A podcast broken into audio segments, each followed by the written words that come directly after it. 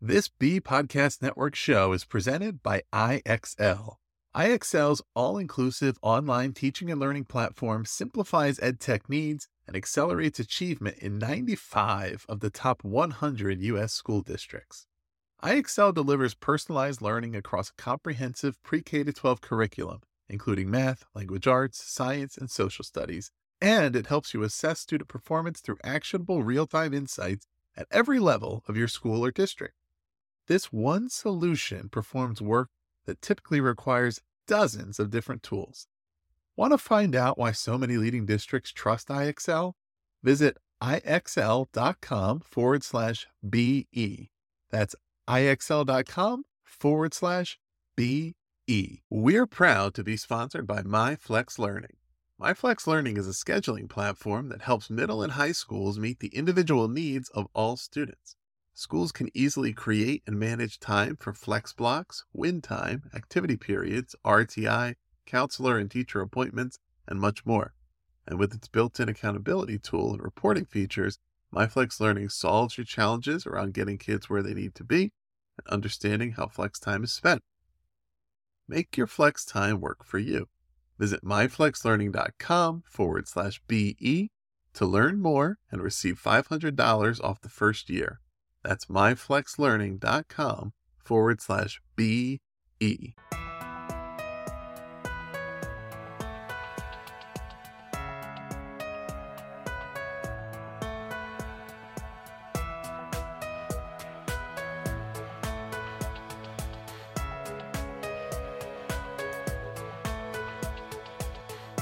Welcome, everybody. You are listening once again to the Authority Podcast on the Be Podcast Network.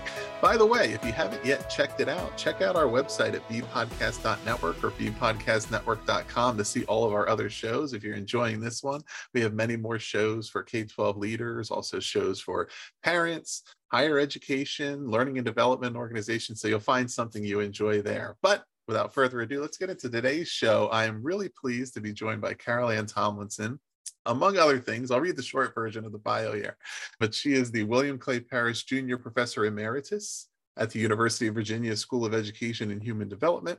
She served previously as the chair of Educational Leadership Foundations and Policy and the co-director of the university's Institutes of Academic Diversity. And she taught and advised doctoral masters and undergrad students with a focus on curriculum instruction and differentiation she has authored or co authored over 300 books, book chapters, articles, and other educational materials for K 12 teachers and school leaders. But the one we're talking about today is called So Each May Soar The Principles and Practices of Learner Centered Classrooms. That's available from ASCD. Carol, welcome to the authority. Thanks so much for the opportunity to talk to you and to your listeners. Yeah, I, I, think the listeners are really going to enjoy this. And I, we might as well start here. As I just mentioned, you've written quite a few books and many other materials, right? What inspired you to write this particular book that we're discussing here? That's actually an interesting story, and I'll try not to make it too long because it may only be interesting to me. But I started writing usually when I write something, it always takes a while, especially if you're working full time, but started writing about two years, I guess, before the pandemic. And my motivation at the time was to understand what people were talking about when they were talking about personalization. And that was of particular interest to me because a lot of the conversations intertwined with people's perceptions of differentiation. So I would read differentiation is a kind of personalization, personalization is a kind of differentiation, differentiation's all wrong, and personalization has all the answers. And then you get, which I'm sure many of your listeners have, here are the principles of differentiation, which people would list compared with the principles of personalization. And my thought was usually, I don't know who wrote that differentiation list, right. but it doesn't have anything to do with what I'm accustomed to. So it really was just a sense of wanting to get clear in my own thinking of what personalization meant so that I had some way of pondering it and responding to it. The shorter version is that after about a year and a half of using almost every weekend, all weekend, and as many days as I could save during the week to write, and having written quite a bit, I really came to the conclusion that at least at that point, what I was trying to do just wasn't possible. There was not enough literature of any kind on personalization. It was hugely confusing.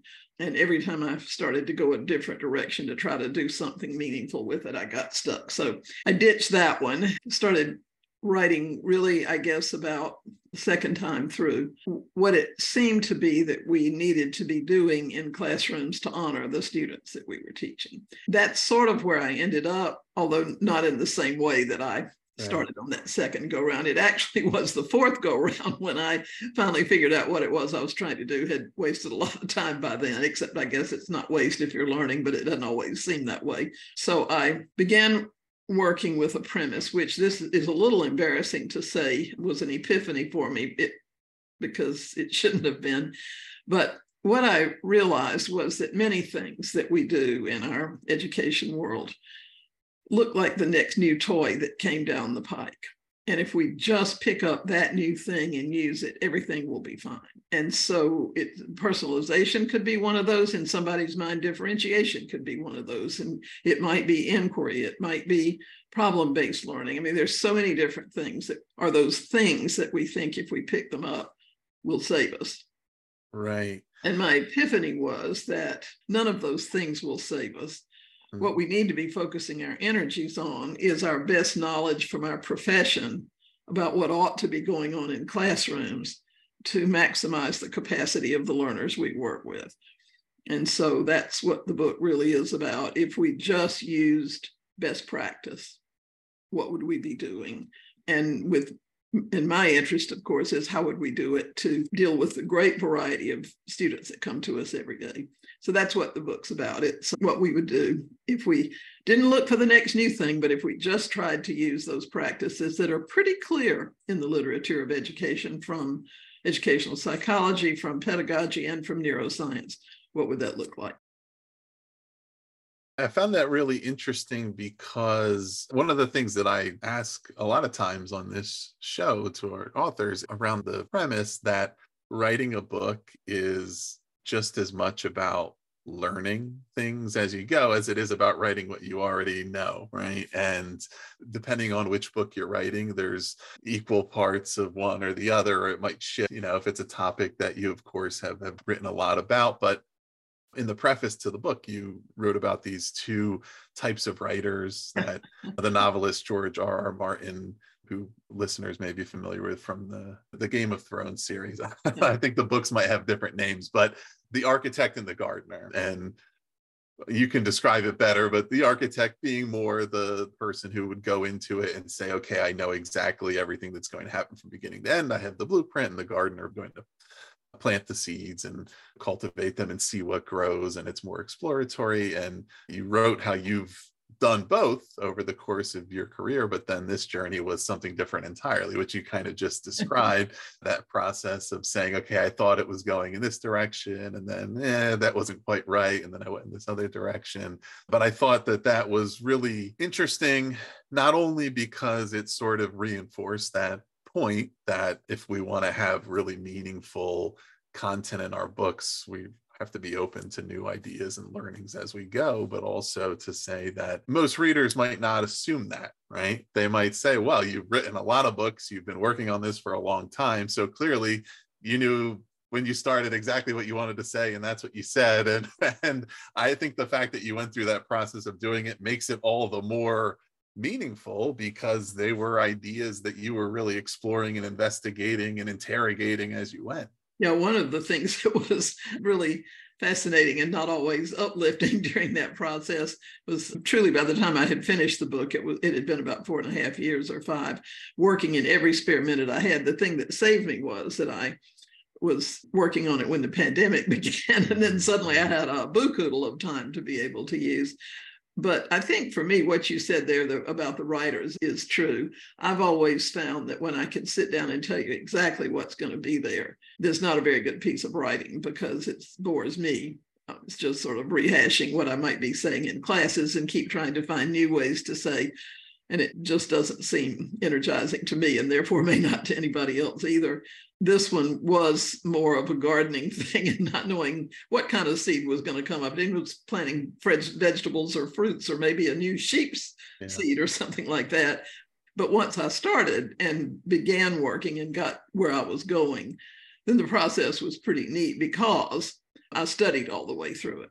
But for me, whether I'm doing a presentation or an article or a book, it's that learning process for me and knowing that when I come out of it, I understand things more deeply than I did when I started. And it also relates to how we may want to define innovation in education, right? So you referenced earlier kind of the conclusions you came to about it. There's these shiny new things, and we don't necessarily need to focus on chasing them and there's different models any of which could work perfectly well but it's contingent upon these other foundational factors being there so they're not the thing. But you do also you wrote i think you called yourself a dues paying member of innovation and education right? Or, or a subscriber. Mm-hmm. that's something you really believe in and i would love to hear from you when you think about that when you think about innovation and education how are you defining that? What are the hallmarks of really innovative thinking in the space I think when I taught classes on creativity, one of the things that I always tried to stress with my students, because I think when you talk about innovation, creativity, that kind of thing, it sounds very ethereal and somebody's expecting me to be Michelangelo. And in the writing on creativity, which you may know as well, people talk about what they call big C creativity and small c creativity. And big C creativity changes the world or a significant part of it little c creativity also changes some part of the world and it changes us as we go so that we get stronger. And so, in any context, there are things we can do to be innovative and make things better. But what I have become really fascinated by, committed to in the last 10 or 12 years, partly because of studying when I've been writing, is what some experts in school change call second order change. And what they're talking about is the fact that, again, we keep looking for the thing that's going to fix us. And what's nice about those things, if we think we've found them, is that I can keep doing exactly what I was doing. And then I can just kind of hang this ornament on the tree that was already there and nothing has to right. change too much. It's fresh, it's nice, good thing to have, but doesn't require me to change my world. Second order change requires us to change the world, to say this thing that we call teaching doesn't need a tweak it doesn't need a new paint job. It needs to be renovated from the ground up and to start over because we are so enmeshed in so many things right now that make it difficult for us to think about the human beings we teach. We're trying to defend ourselves from so many things at the right. same time. And so when I'm thinking about innovation, aware of, I guess, capital I innovation and small i, and I'm grateful for both kinds. But I really do believe that our schools are stuck in a time long ago and that we are not able, for a variety of reasons, certainly very rarely the teacher's fault, but we aren't able to look at who we are, who they are, what resources we have, what our aspirations for them are. And so I'm interested in innovation. We're a school leader, and I know a lot of your audience is a school leader group, mm-hmm. where the school leader says, I'm not interested in more ornaments to hang on the tree. I want us to really, as a group, work together to figure out how we reinvent ourselves. That, that to me is the most exciting and important thing in schools right now. Yeah, I feel like some of these I words might have come out of my mouth earlier, but you know, I'm thinking about innovation and it's a good perspective, right? A good reminder of perspective around innovation doesn't necessarily mean something that's brand new or to understand that if there were a lot of ideas that you innovated many years ago but then if you continue to iterate investigate and, and, even interrogate your own work and say hmm you know what do i know now that i didn't know then? Or what has changed in schools that we need to adapt to? Or that it's there's uh, ideas if we talk differentiated instruction right where at this point people have heard about that term and they might be really familiar with it over the course of time. And yet to understand that if you were to compare the newest books to a book from 20, 30 years ago, they would say, oh, this doesn't look exactly the same, right? There's a lot of foundational pieces yeah. that are mm-hmm. here, but it has evolved because schools have evolved, students, educators, we know more now than we knew then or we know new things and all the and that's innovation right that's innovation happening within maybe concepts that are established and that stand the test of time but yet if it was just the same old thing over and over again it would fail to keep up with other things that are changing when i'm presenting i'm interested in how many times people will say to me something like I saw you seven years ago in Chicago and two years before that in Detroit or something. Yeah. And every time I hear you, you aren't saying the same thing. It mm-hmm. keeps changing. And my sense of that, if it doesn't, I'd be bored to death in a corner. It is the challenge of growth, of understanding, which is difficult to understand, issues of the time and new technologies and our failings and what makes us strong and what threatens us. And what teachers feedback to me all the time, which gives me a sounding board for ideas. So yeah, that uh, too is an important point. I think, Ross, when I think about innovation in school and second order change, that isn't something that's a once and done. I hear so many times, so, so many times, oh, we did differentiation in our school last year.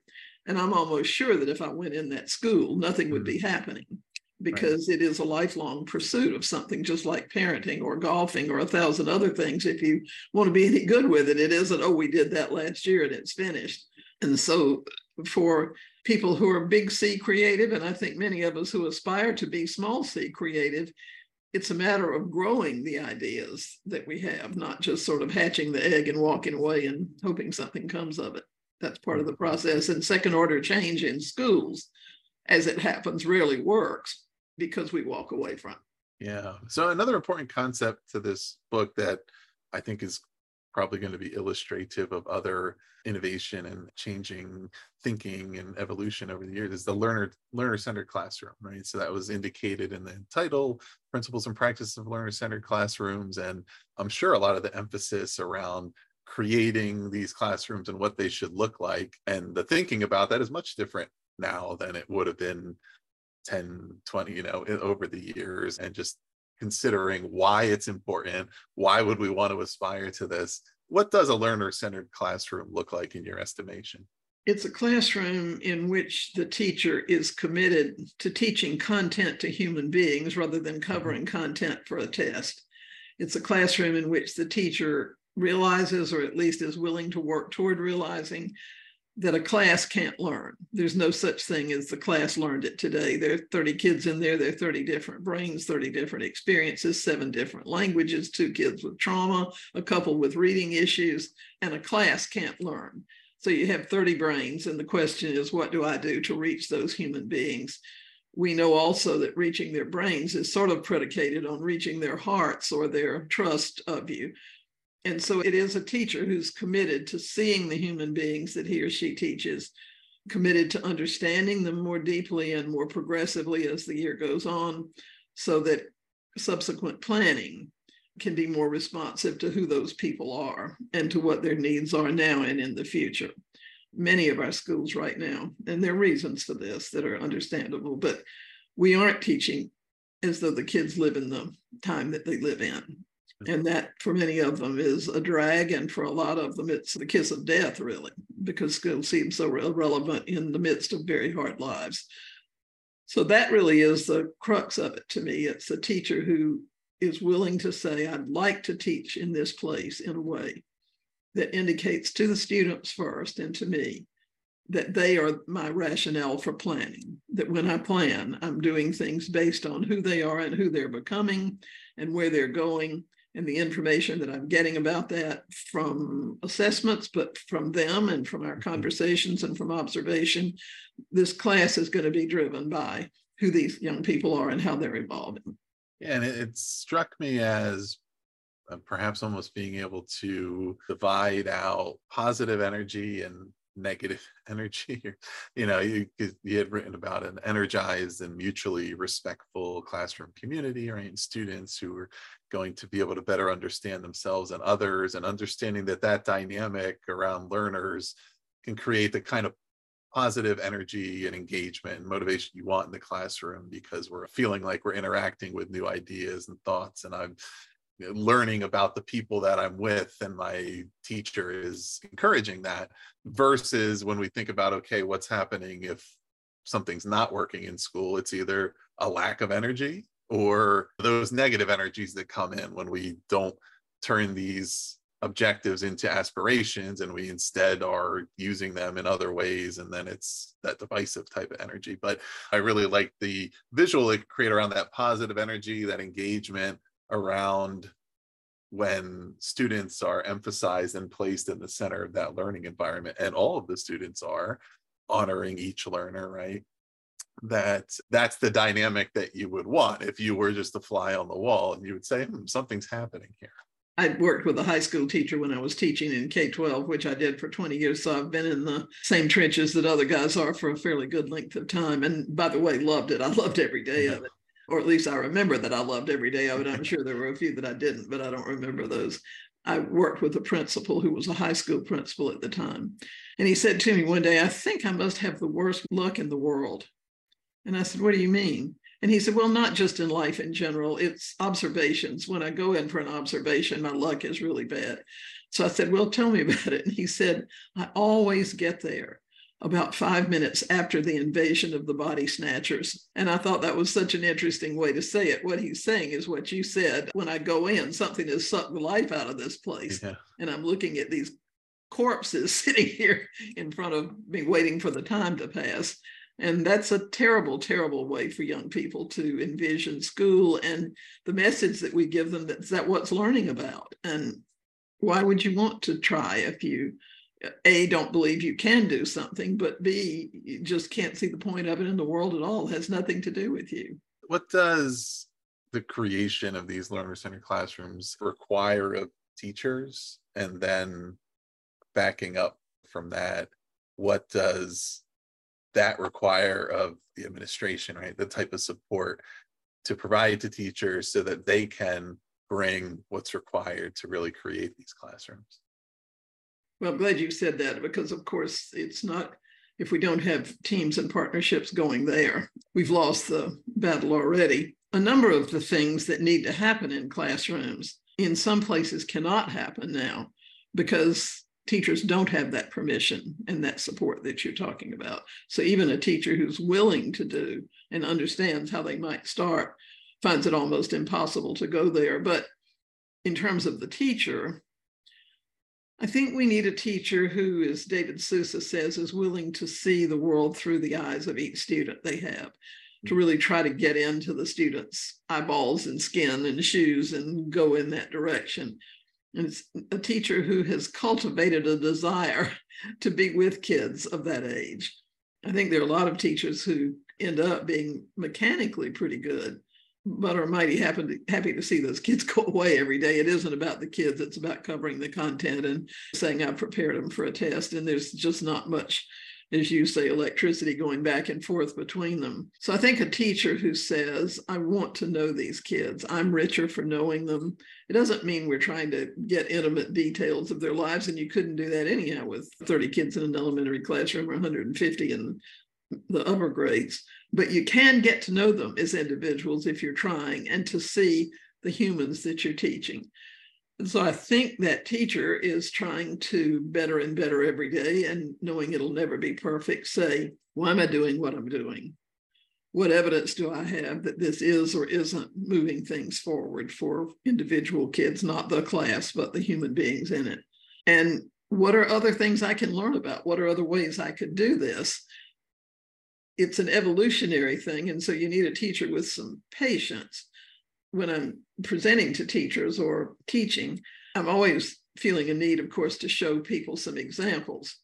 And I've learned over the years to try to balance two things. One is examples that somebody probably could say, yeah, with a little thought, I might be able to, to do that. And then another thing which says, holy cow, if you expect me to do that, I'm dead in the water because we have mm-hmm. to have that aspirational thing. We can start here and we can go here. But first, it is a teacher who is empathetic, appreciative of the young lives that are in front of them, grateful to be working with them, and fascinated by the opportunity to get to know them in order to teach them better. From that, I think arises a sense, and this is nothing of this is automatic that says the most basic thing I can do is to create an atmosphere in this room, an environment that's welcoming to every person in it. John Hattie calls that an invitational learning environment. Mm-hmm. And what he means by that is a place that kids get up wanting to come in the morning, even if they won't admit that to anybody when it they're at the super cool age. But it's a good place for me. That doesn't mean easy. It means challenging, really challenging. And I don't think I can do the stuff all the time, but there are always people there to support me. And generally, I find out eventually I can do it. And I feel somehow stretched and fulfilled and part of a group, a contributor, a receiver. And that's true for the low income kid who is hungry when she comes to school. It's true that needs to feel it's invitational. The kid who's suffered trauma and we may not even know about it needs to feel that this is a safe place to come. The kid who's light years in his thinking ahead of his peers needs to know that this is a place where what he's thinking in his mind is welcome there. And creating that invitational learning environment, I think, is something we don't talk about too much, which has a principal role in it as well. School leaders need to have those conversations with us all the time and help us think through those things because we know that that is the springboard for everything else that happens. When a teacher listens to me, accepts me as I am, pays me a compliment of believing I can do something I don't think I can do, sets up a support system so that that's likely to happen, teaches me how to do it better, and I succeed at something I didn't think I could. It's all different. Second issue that we have to work with is that right now, in many places, you can't generalize to schools and teachers any more than you can to kids, but in many places, we have curriculum that is just sorry. It is mm-hmm. just awful. We've taken standards as the curriculum and we teach them almost in isolation and too many of them, and it has no significance. And especially kids who are struggling with school, it's like asking them to speak in a foreign language they don't know for years and years and never get any better at it. Curriculum ought to be a way to show kids that they live in a magnificent world and that they have endless possibilities to act on that world in a way that improves it and that the world will continually teach them. They ought to go away from us knowing that learning is the biggest, probably, but if not pretty close to the biggest gift of humans is learning. And many kids aren't getting that from the materials we try to teach. And then we need to be learning a little more about how you get to know those kids in terms of how we can use assessment in a way that mentors kids rather than judging them and sorting them and that kind of thing. And how we teach in a way that's collaborative and shared space and helping kids learn to do that because they don't know how to do it any more than we do. A bunch of teachers in a room and tell them to collaborate is usually pretty deadly too, because we haven't figured that out. And then learning how to work in a classroom where children won't be doing exactly the same thing all the time for a variety of reasons. And all of those are hurdles. The biggest one for school leaders, I think, is having that vision and thinking about if you think about different kids you see in the hall or that get sent to the office or the ones that aspire to great things and get there what's really going really wonderfully well for them and what's not and what could we do to change that? I think one of the things i've learned over time is that a school leader who has a vision for change is in a much different place than one who says we're going to do differentiation this year and next year we'll do it's a mission, and we tend to follow leaders with a mission. But at the very least, the school leader needs to be able to say, you know what, this teacher's doing something really interesting, and I'm going to encourage that. I'm not going to tell them they all have to do the same thing. And if this one is willing to go down that route and invest in that and talk with me and other people about it, we'll learn, and that person will learn. And so let's use this as a laboratory that's in the midst of us rather than the everybody has to be on the same page within three paragraphs at the end of the right. Friday of every week, kind of thing. Right. A couple of weeks ago, I moderated this conversation about why community is the foundation of learning. And this thing that kept coming into my head during that was conditions for learning, right? And of course, that can mean a lot of different things, but at a baseline level, I think of it as if I walked into the environment and I saw what was happening in there, would I say, can kids learn here? Is this a place where every student is able to learn, or are there things happening that are going to make it impossible for them to really focus and engage and feel like supported? And perhaps not the best example, but in some ways, I think relevant. is if you think about going to a jewelry store, for example, and mm-hmm. let's say you want to go in there buy something nice for your significant other or something like that and there's certain places where it's like as soon as i walk in the door somebody's kind of in my face and they're saying what do you want? What do you want to see? Do you want to see this that? And i, I don't know yet. I, I you know i kind of i don't i don't even know what's going yeah. on yet uh-huh. versus a place where i can go in i can kind of look around explore figure out what i'm interested in then i know what questions to ask okay can you tell me more about this or that? And i'm comfortable and i'm saying okay now i can absorb the information because now i sort of know what's happening here. And it made me, as you were talking, think of this is uh, probably a paradoxical phrase, but if it requires a teacher in particular, uh, and then also their administrator as they're looking to be proactively receptive, meaning I need to put myself in position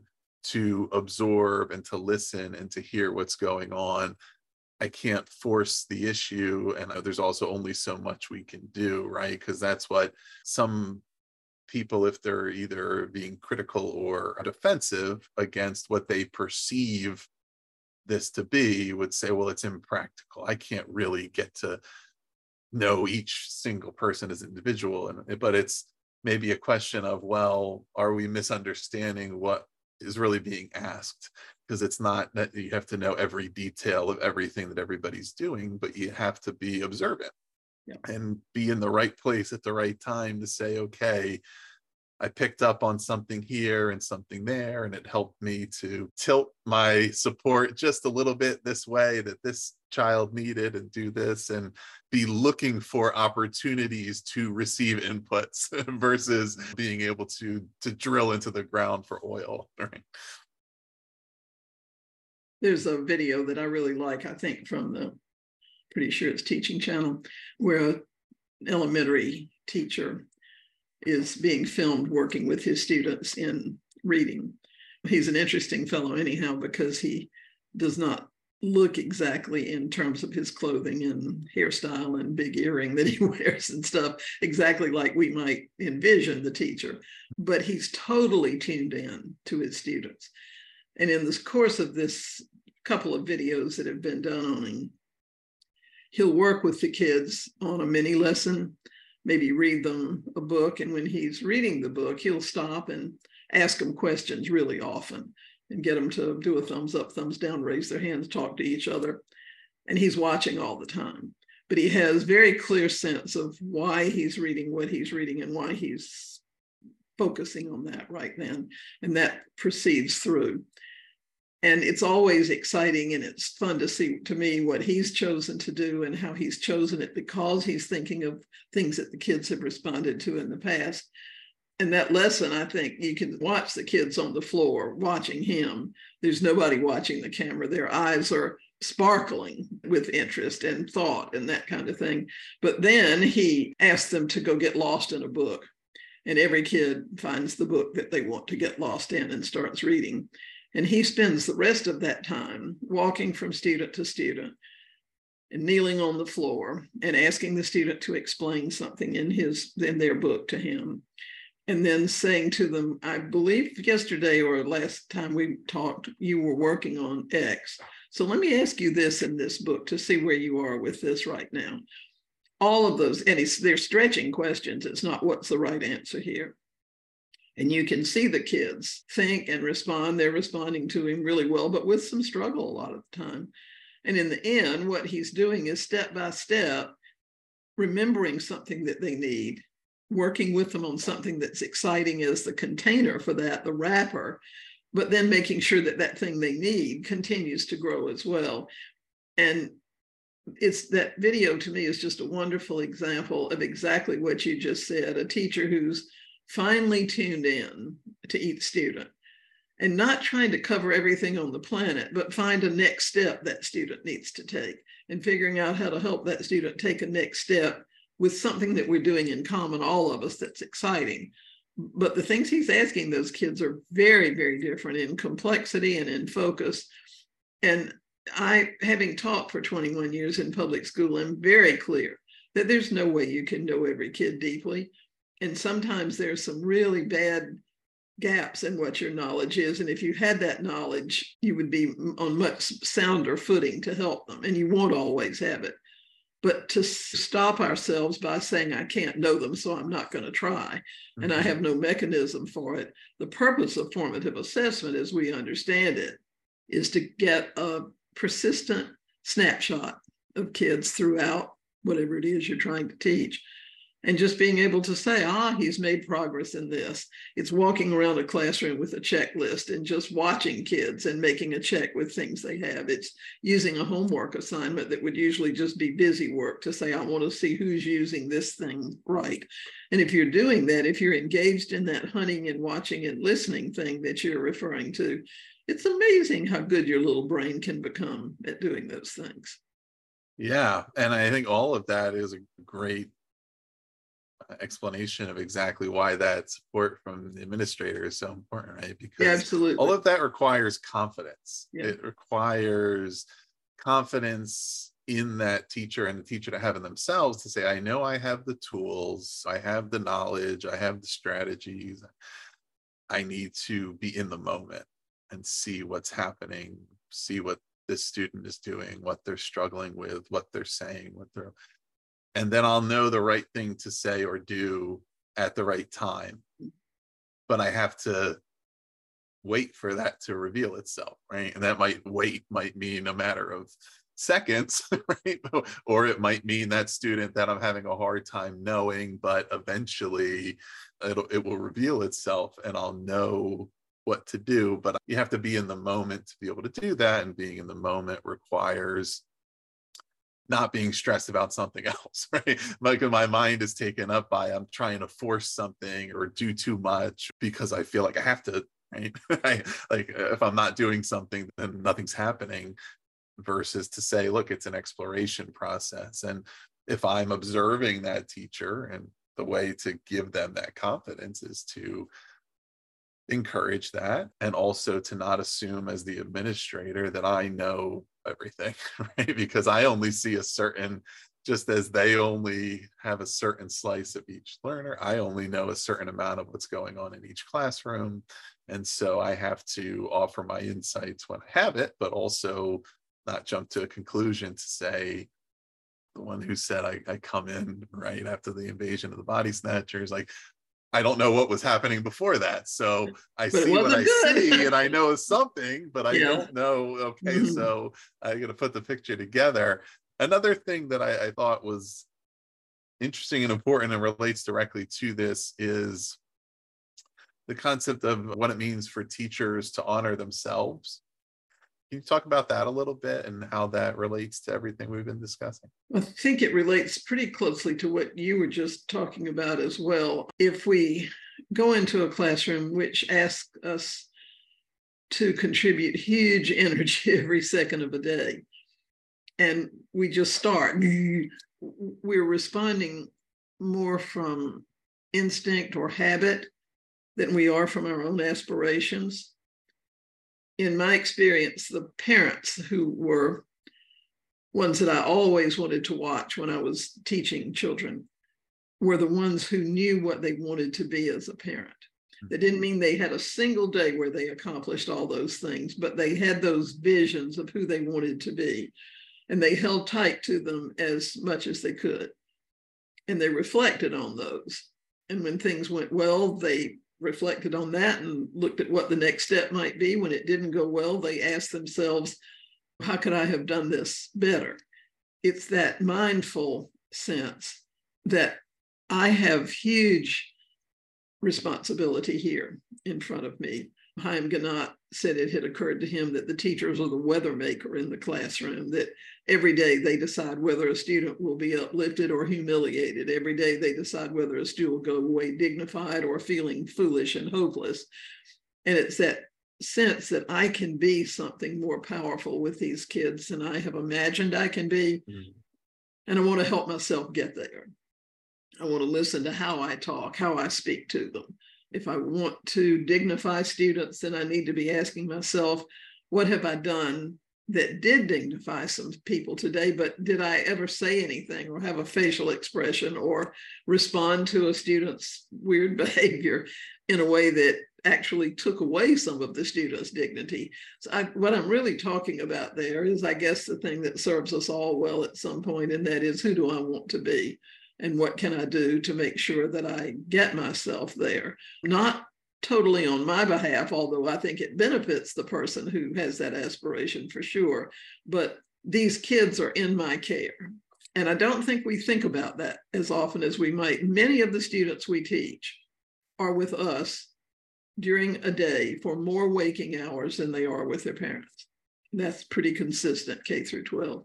And for some of those kids, the time with their parents is very difficult. For many of them, it bandages some rough spots and keeps encouraging kids. But that's what I really mean by that is dignifying teaching, dignifying this adult opportunity and trying to figure out what that would mean and where I am with the characteristics, the attributes of that kind of thinking and how I can move myself forward with it.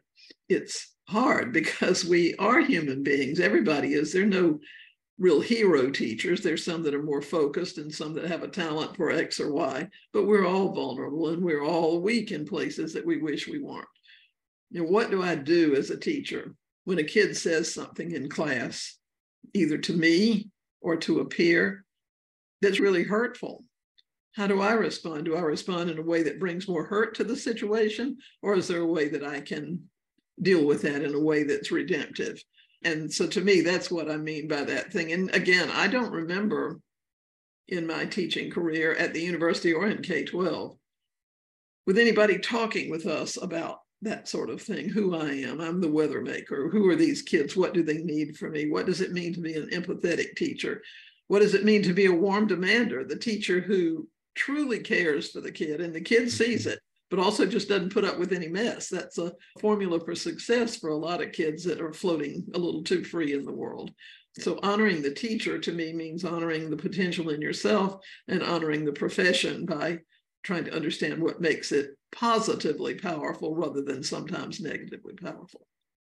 Yeah, that really that reminds me of something that I had mentioned in that conversation I was referring to earlier, which I was calling the upside of accountability. In this case, that the teacher who is properly holding students accountable for their learning, properly challenging them, showing them that there's a pathway to success, but really being present is showing them that they care about their, them and their progress and their learning versus students don't want to be challenged or they don't want somebody to set parameters and objectives and go they but they, it needs to be done correctly. It needs to be done focused on growth focused on support focused on and then the same thing for the educator as an individual defining that for themselves defining who am i who do i want to be how do i want to be would allow you more often than not to make decisions based on your values rather than your circumstances right? Yes, because like you, you mentioned with parents, same with teach. There's certain days where the kids are making that easier or harder, right? If they're all having a great day and they're well behaved and getting along and it's very easy to be exactly who you want to be but you know on the days when they're not you have to know who you want to be or else you're just going to react to whatever's mm-hmm. happening in front of you and that can go awry. It might go awry anyway.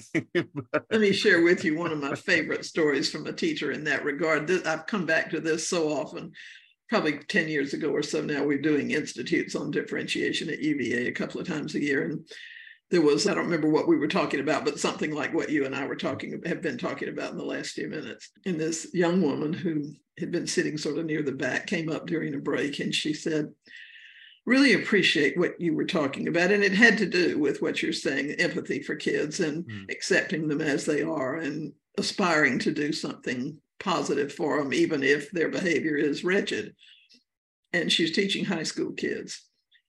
And this boy who was irregular in school attendance and clearly did not want to be there and was accomplishing nothing unless he was making chaos for somebody walked in this door one day and she was waiting for the bell to ring and she said to him, I'm so glad you're here today. I know this sounds strange, but when you're not here, there really is something missing. And I've been thinking about that. I think it really is the sort of off center sense of humor you have that always challenges me to think. And I'm glad you're here. And he looked at her dead in the eye and said, That's great because I hate your guts. And he wasn't joking, he was dead serious. And I thought, what would I have done if somebody, right. she was the second year teacher. What would I have done in my second year if a kid had said that to me? And so I said, well, what, what did you do? What did you say back to him? And she said, Oh, it wasn't a problem. I knew it wasn't about me. I knew it was about things going on in his life that were hard. So I just looked at him and I said, That's okay. You're entitled to that opinion. And I've found over time that it takes a little while for me to grow on people, but I think you'll get there. And turned around and walked away. Mean, that's the perfect response. And accepted him who he was. He, she's not saying you have to be somebody else to get my attention and for me to feel positively about you. So you can go ahead and try, but it's not going to work yeah. somebody who's working from an intention, not from circumstances. Right. And and the perspective is so good because it is one of those things that we were talking earlier about this positive and negative energies around education right now. And that's one of the dumb things that's that's happening currently is this debate around almost like uh who's entitled to care about kids. And, and i think it's a probably a very small but vocal minority that would present this opinion that how could educators possibly care about kids and only parents do. And i don't know of any student who ever opposed their teachers caring about them right? You could have circumstances where their actions might show otherwise like in that story because of something else that was going on because of somebody that was just having a hard time knowing how to react and respond to a caring adult or peer. That wasn't really about that. But other than that of course that's what students want. That's what adults want. If you work someplace you want to know that your colleagues and your supervisor and your organization cares about you to a certain extent and when they don't when it's cutthroat capitalism right you harden and you change and and you start to look out for yourself in different ways. If we think about how that would manifest in a classroom with a student, you can envision it. That child that has that opinion or has had that experience that nobody's really particularly interested in what they're doing or their progress or their well-being they're no longer able to engage in that way because they're on the defensive. I'm sure there are things that teachers can do that are unhelpful in all of us can in trying to serve kids well but i can't imagine having a child of mine that was going to be in the care of other adults for 12 years when i wasn't holding my breath hoping that that person would care for my kid care mm-hmm. about my kid and for mm-hmm. some of the kids Geneva Gay has a line that grabbed me really hard the first time i read it in one of her books. She said that talking about teachers who care about kids. And she said what that means is they like spending time with them. They enjoy their sense of humor. They have good stories to tell the kids, have stories to tell them, just sort of good company. And when I read that, I thought, yeah, I think that's right. I think most of the teachers I ever worked with in all the grades and places cared about kids in that way. But then she said, there's another level of that that we need to be considering we need to understand those kids who need to be cared for, not just cared about. What she said caring for them means is you do whatever is necessary to help them move forward in a positive way. Right. And I, I, I don't think in the now 50 plus years I've been working in education, I have seen kids worse for teachers who care about them and care for them in professional ways. Right. Totally. So circling back as we're kind of coming close to the conclusion here to the title. So each may soar. Certainly, the objective of that is beyond K 12, right? We want each child to achieve their full potential within inside the classrooms in the micro, but also it's about their long-term trajectory. What can they achieve in their life? How high, how are we setting them up for that? What are we doing there? what are some when you think about that through the lens of educators who are operating in the k-12 space and of course have all these immediate realities and things they need to achieve in that time but are also trying to keep in perspective to say well what we're doing here is really the foundation for what happens after that how should we be thinking about that talking about that and establishing that so we don't lose that perspective on it because it can happen. Right? there, there's just days and weeks and sometimes years, I'm sure, where it's just easy to lose that perspective of, okay, but what we're doing right now is not about right now, it's about yeah. the future. Everything is about right now and the future because what happens right now from day one starts impacting the future. You know, if we have a kid that's digging a hole in the ground, that hole's just going to get deeper and deeper and deeper. And if their confidence is sliding, unless there's a somewhere down the line a teacher who says, wait a minute, I'm sorry, you can do better than this. Let's do it. At the same time, saying, I'm so glad you're here like you are. I'm appreciative of the human being you have become in this lifetime and the things you are thinking and doing and accomplishing. But by George, we're not finished yet. I think that's a really critical aspect for teachers.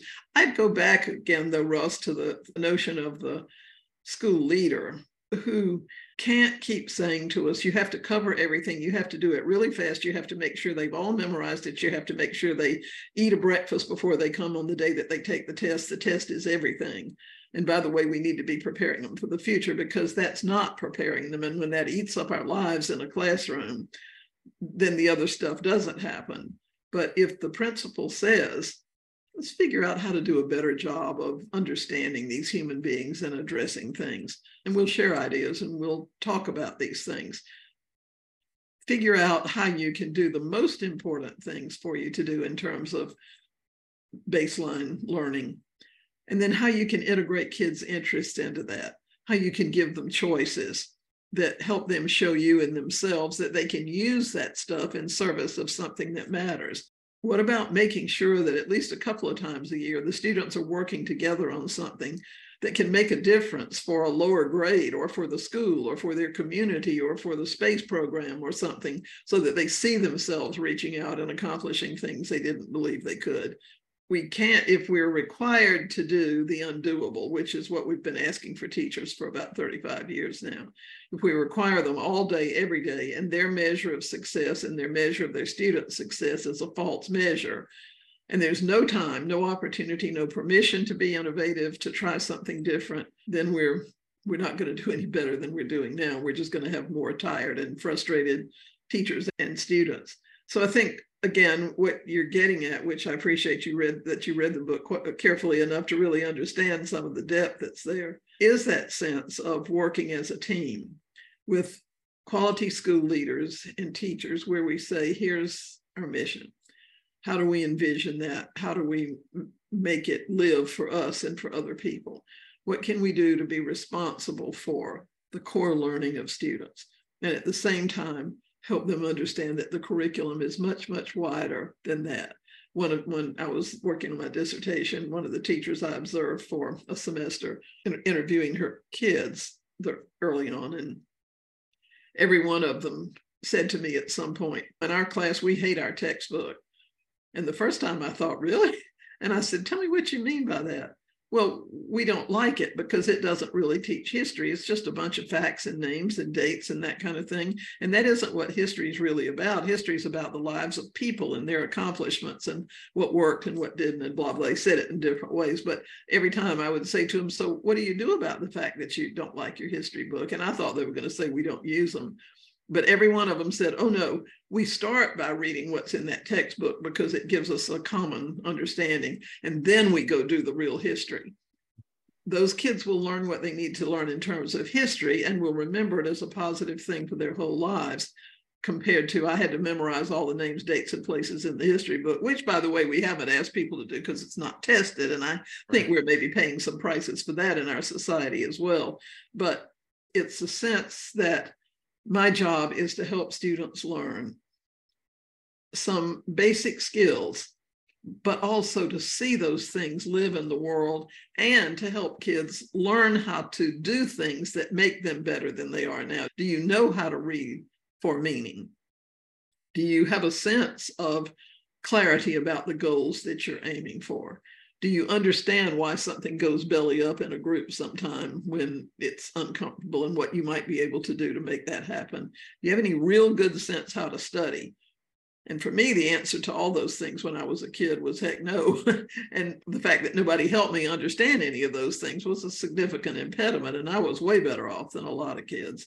So I think it's the, again, it's that principle with a vision, the desire to collaborate with teachers, to model for the teachers what he want, he or she wants the teachers to model for kids, and to keep our eye on who that kid is now and who they might be and try to work with both of those things. Yeah, thinking about that recently, I've come interested in the question of what would a longitudinal study look like. Uh, we define school success and, and schools, the grades of schools by things that are happening now. Their standardized test scores, their graduation rates, their et cetera. And those things, while some of them may not be the, we could we a debate about whether or not testing is done the way it should be and things like that. Some of those things are, of course, important and they're part of the job of the school is to get the student to the next step.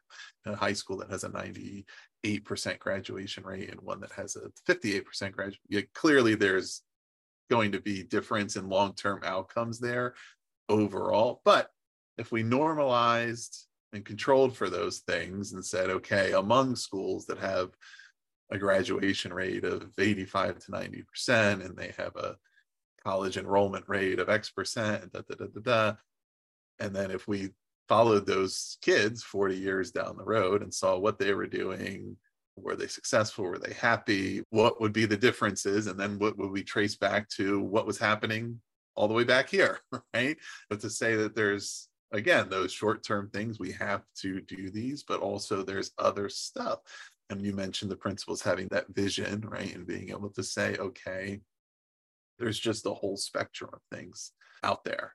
And there's learning the facts and there's learning the context and there's learning how to create something new with those facts and that yeah. information. There's all those different and and you can't do one without the other. If you're trying to create something new with historical knowledge and you don't actually know the facts then you're just making something up, right?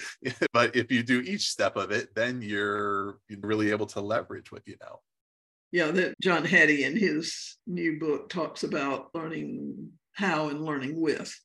And what he's really talking about there is the learning that those are the facts. I have to learn that this is the progression in this algebra operation. The learning how is what are the skills? What can I do with this?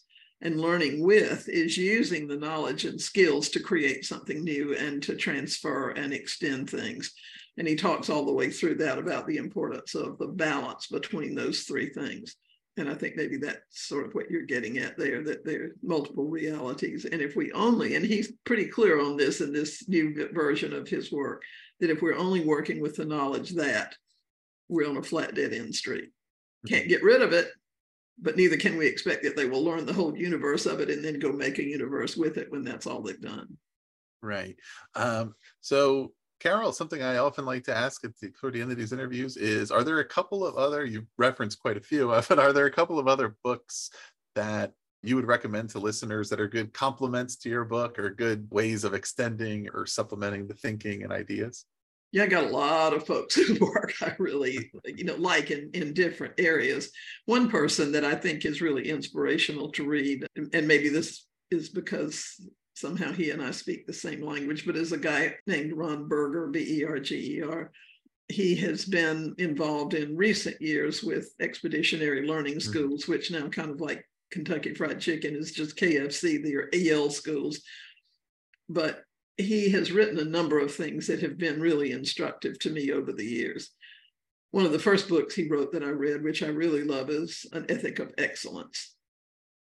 What he's talking about there really is making this a school have the focus of from the very earliest grades teaching kids what excellence looks like and how you achieve it and how much sweat and turmoil you have to go through to get it but a real sense of pride and when they do things that are these big things they didn't think they could do, they change forever. They really are not the same people. And he talks about the implications of this town where he was working, little town in Vermont, I think, very small place. But when all the kids get that ethic of excellence, so that that's who they become, K through 12, it changes everything. It changes the police department and the emergency room and the grocery store checker. He's written recently an article called The Power of Beautiful Work. And he's a person who's a great believer in having kids do amazing things that they think they don't have the capacity to do, and then mentoring them so that they understand the realities of excellence, but they also understand the reality that they can achieve it and presenting that to people who are meaningful audiences to them, not just giving everything to the teacher all the time. And among other things, he's written in recent years with some colleagues a book called Leaders of Their Own Learning. And it to me is the best handbook I've read of teachers who say, I believe kids can do amazing things, and I'm going to learn to teach them how to do it and what that process looks like. For me, that's a set of things that I go to really often and find it really useful. Perfect. Well, we will put information about those books down in the show notes. We also, of course, will have the link to find So Each May Soar from ASCD. And is there anything else before we wrap up? Anything else you're working on? Any, anything our listeners should check out? Well, for ASCD, I have just sent back to the editor, so we're now in the layout stage. QRG, I don't know if folks are familiar with those, but ASCD does a little publication that they call a QRG or a quick reference guide, which is a little folder looking kind of thing that's laminated and has, I don't know, maybe six or nine pages that fold in. And it's a survey of a topic. It's laid out really graphically attractively. And I'm hopefully near the end of doing one on a thing called teaching up, which means teaching kids with the aspiration and the mindset that they can do much more than they think they can and making a reality of that. And I'm sort of on the front porch of writing a book for Harvard University Press, looking at evolution of differentiation and its potential to be a game changer but also the barriers that we face in making that kind of thing happen. Excellent. Well, listeners, keep an eye out for those.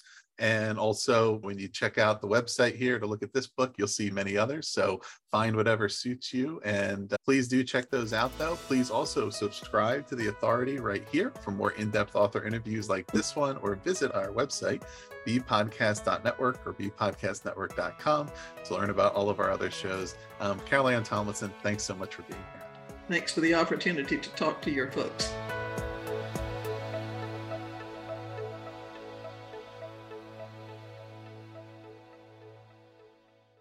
This has been the Authority Podcast, hosted by Ross Romano, edited by Gage Sanderson. Do you want to simplify your school's technology, save teachers time, and improve students' performance on state assessments?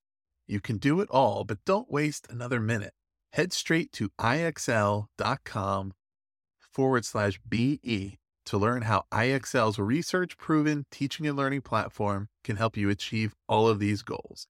That's ixl.com forward slash BE.